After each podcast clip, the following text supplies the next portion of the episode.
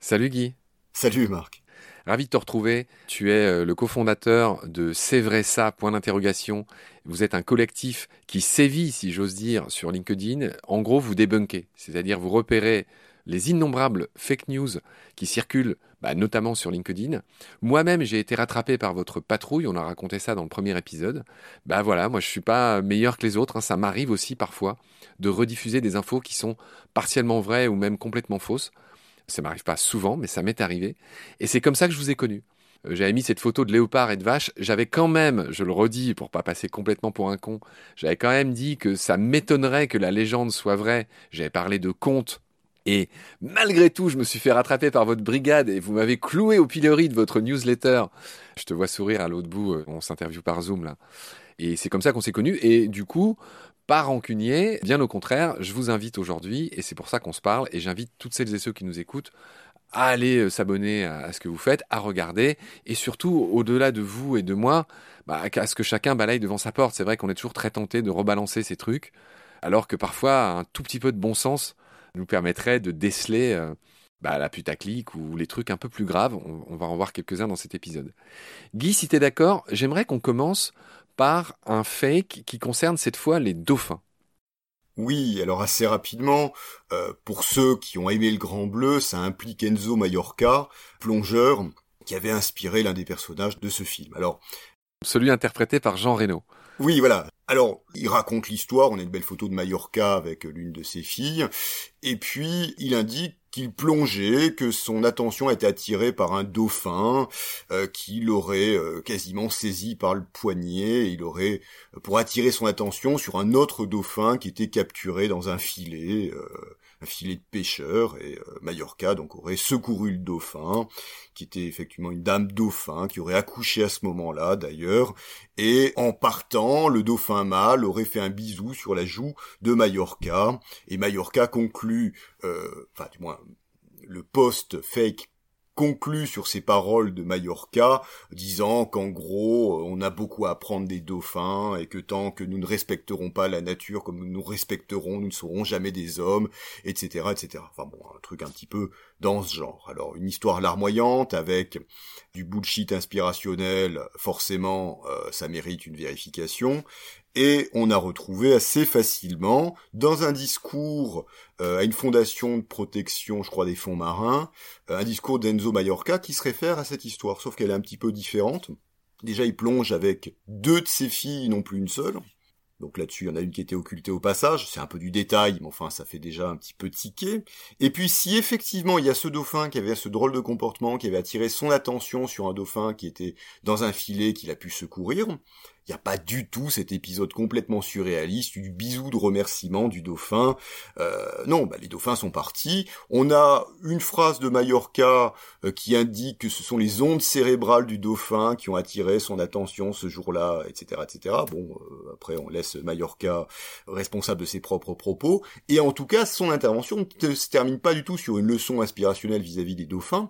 Elle se termine sur une condamnation sans appel de certaines pratiques de pêche parce que c'était des filets de pêche qui avaient été laissés à la dérive pour, euh, je ne sais plus, attraper quel type de petits poissons, dans lequel se retrouvent empêtrés malheureusement trop souvent des dauphins. Et c'est ces pratiques de pêche, je crois notamment des pratiques de pêche japonaises qui étaient euh, fustigées, c'était ça le sens de l'intervention de euh, Mallorca, plus qu'une leçon inspirationnelle sur des dauphins qui auraient des pouvoirs télépathiques.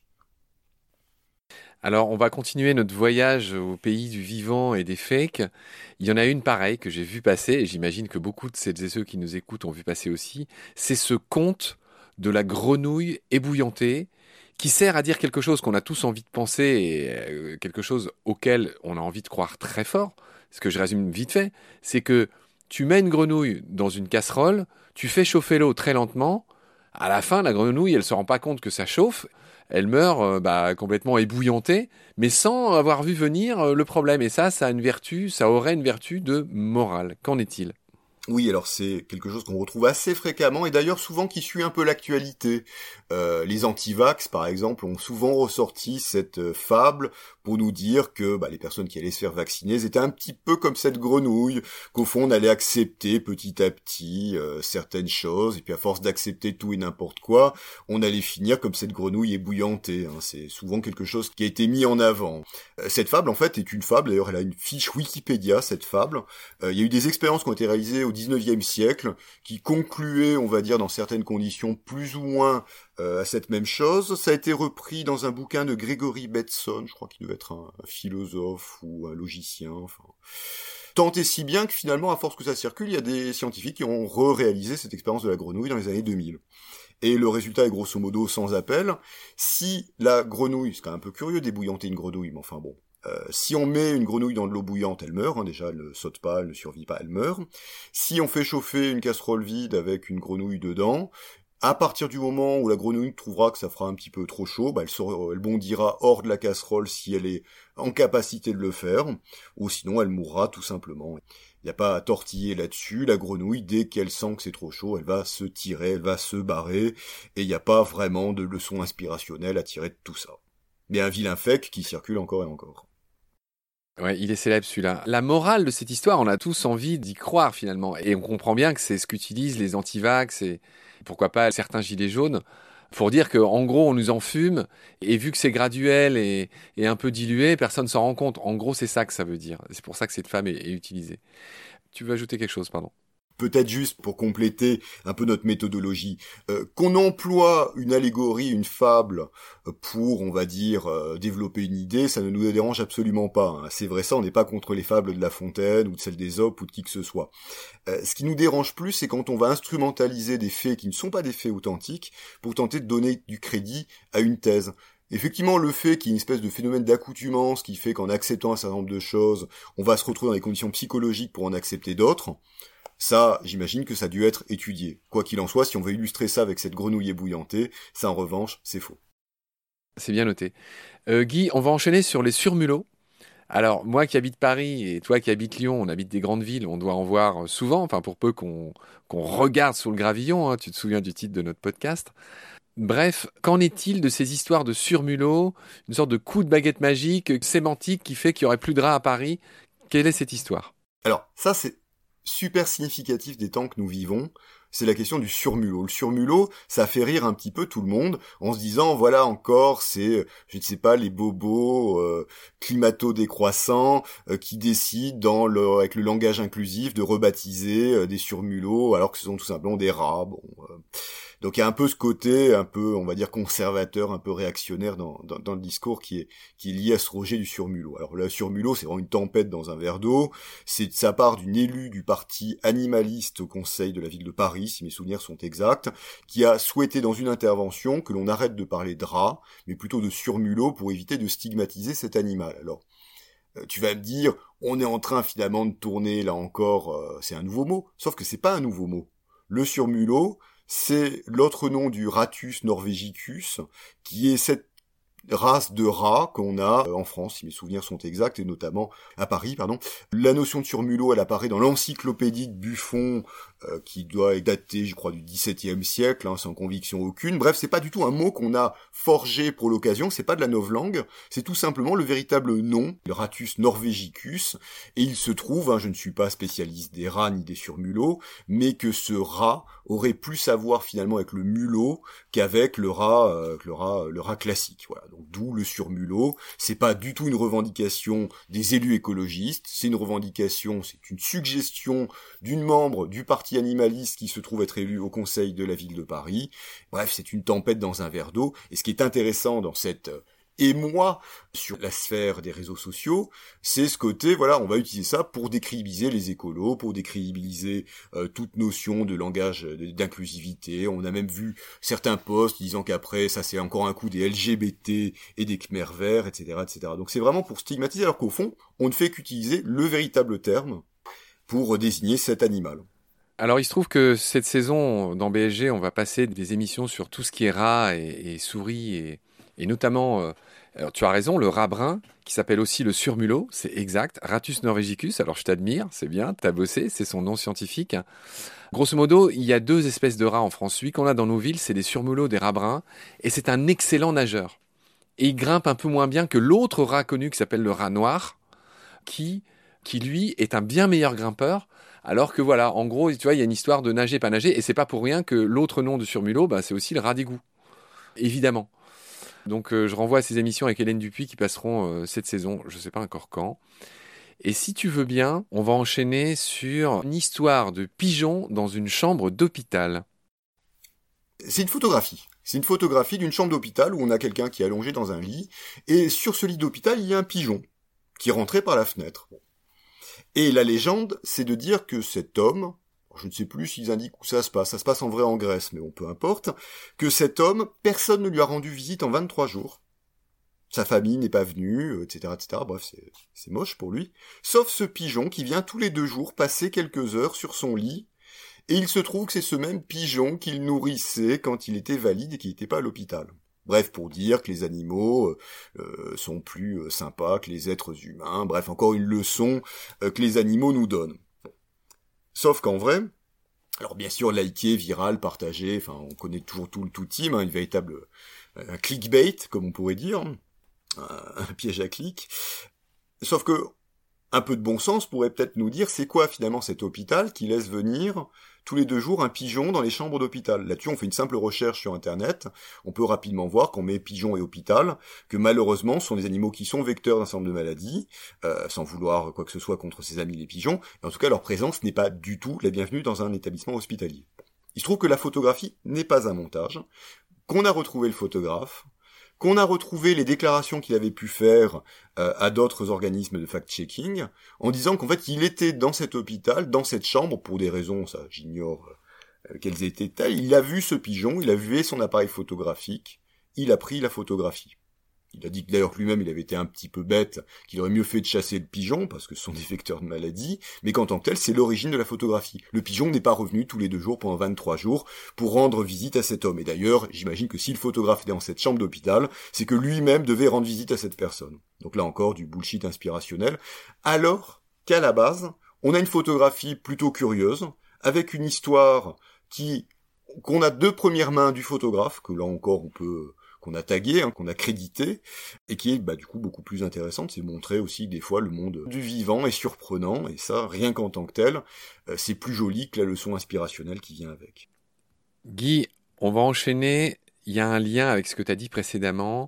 On va enchaîner sur la teste de bûche, les incendies qu'il y a eu euh, en Gironde à l'été 2022 il y a eu une sous-polémique, il y a eu plein, comme d'habitude, hein, dès qu'il se passe un truc, tout de suite c'est la chasse aux sorcières, la chasse aux responsables, ça c'est aussi un, réflexe très humain et dans une moindre mesure très français. Hein, c'est évidemment au lieu d'aider, au lieu que chacun fasse l'effort, bah, c'est tout de suite euh, qui est responsable, c'est de la faute à qui, nanani, nanana, ça c'est un grand classique aussi. Et concernant la teste de bûche, moi-même j'ai un peu mis euh, le pied dans cette porte-là, parce qu'effectivement, il y a des connards d'extrême droite qui ont répandu le bruit que bah, c'était un peu de la faute des écolos et non pas des pyromanes si cette forêt avait autant brûlé et mis en danger autant de gens. Je te laisse nous expliquer. Oui, assez rapidement sur les tests de bûche, on a été amené à donner notre avis sur euh, le relais d'un article du chasseur français. Alors et sur effectivement cette polémique comme quoi ce sont les écolos qui auraient empêché l'entretien de la forêt, notamment l'accès, euh, l'aménagement des accès aux services de secours, euh, ce qui aurait donné lieu à ce drame. D'abord, en premier lieu, c'est euh, le drame des pyromanes. C'est là-dessus, euh, avant de chercher la responsabilité de qui que ce soit, c'est la responsabilité des gens qui sont irresponsables ou qui foutent volontairement euh, le feu aux forêts. Bon, il se trouve que la teste de bûche, c'est une forêt qui a un régime particulier, avec une législation qui vieille de cinq siècles hein, là-dessus, avec une exploitation de cette forêt par différents exploitants qui sont regroupés dans une association de défense, hein, la DUFU, l'association de défense du droit d'usage et de la forêt usagère, qui sont retrouvés en bisbille à un moment donné avec un organisme qui s'appelle Atanor, qui cherchait à exploiter euh, seul plusieurs parcelles de cette forêt. Donc il y a à la base euh, un conflit qui a été réglé par le tribunal administratif entre euh, bah, différentes façons d'exploiter cette forêt. Et la difficulté de ce conflit, c'est que ça a retardé effectivement la mise en œuvre d'un certain nombre de travaux, notamment pour permettre d'aménager les accès de ce bois au service de secours. Ces travaux qui étaient prévus en 2021, mais le problème c'est qu'il y a eu un blocage hein, qui émanait de l'association s'agissant de la rétribution des arbres qui auraient été abattus pour permettre l'accès aux services de secours. Donc au fond, à la base, on a un litige, on va dire, d'exploitation foncière classique qui a retardé malheureusement l'aménagement de cette même forêt. Mais là-dessus, déjà, ce sont pas les écolos. Il y a plusieurs élus, aussi bien la République en marche, chez les Républicains, euh, qui ont demandé euh, effectivement qu'il y ait un arbitrage entre les différents protagonistes.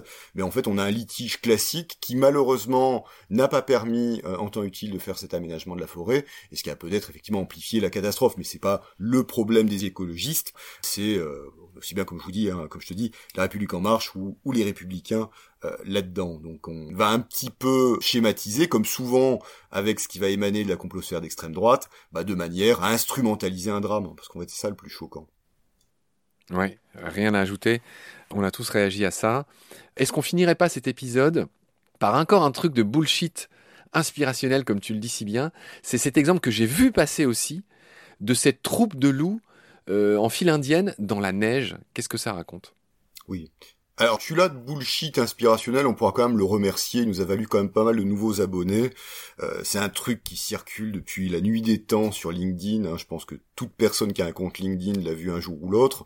Euh, la photographie, en fait, c'est une photographie prise d'assez loin, d'un paysage enneigé où il y a une meute de loups, en fait, en file indienne qui suivent les uns les autres. Et puis, il y a des cercles avec une légende, et il est indiqué que les trois premiers loups, je crois, sont les plus vieux, euh, et on les met bien devant pour éviter qu'ils se perdent, et puis en fait on décrit où sont les chasseurs, où sont les femelles, et puis qu'à la fin, le dernier, celui qui est un petit peu en retrait, qui ferme la marche, c'est le chef, c'est le loup alpha, qui est là en fait pour vérifier qu'il n'y a personne qui reste derrière et qu'en fait c'est un vrai leader, ça c'est une vraie leçon de leadership et de management, c'est que c'est quelqu'un euh, qui euh, n'abandonne pas ses troupes. Bon, alors ça, ça circule et puis on a tout un tas de commentaires de gens qui vont dire oui, on a des leçons de management à prendre des loups, etc., etc. Enfin bon, tous ces trucs d'anthropomorphisme, moi qui, qui me donne envie de hurler, mais bon, je trouve que les loups, ils mènent leur vie de loup, ils ont pas filé de leçons de management aux humains.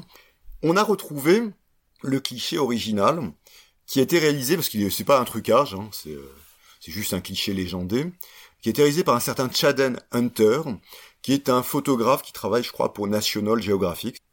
Bah, déjà, on va le créditer, parce qu'après tout, hein, ça fait plein de likes de partage, autant que euh, Chaden Hunter soit dans la boucle. Et puis, on a retrouvé le commentaire qu'il faisait vis-à-vis de cette photo. Il avait été interrogé hein, par d'autres sur est-ce que c'est vrai, cette légende? Et il disait non, pas du tout, en fait. Les trois premiers ces trois premières, c'est les chefs de meute en principe qui étaient plutôt des femelles.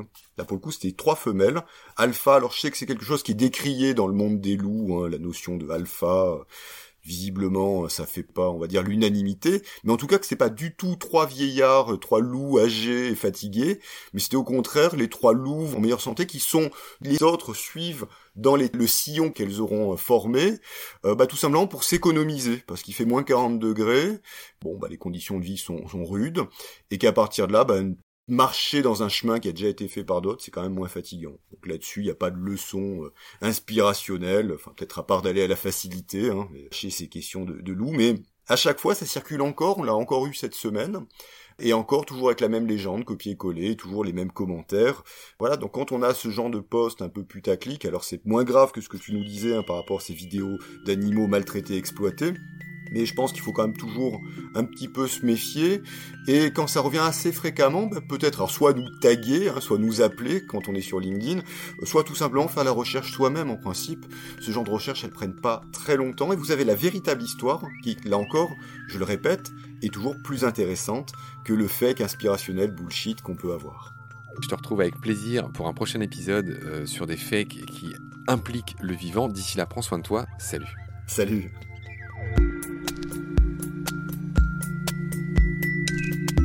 Pendant notre combat, nous deux, tu avais l'œil du tigre, tu en voulais ce soir-là.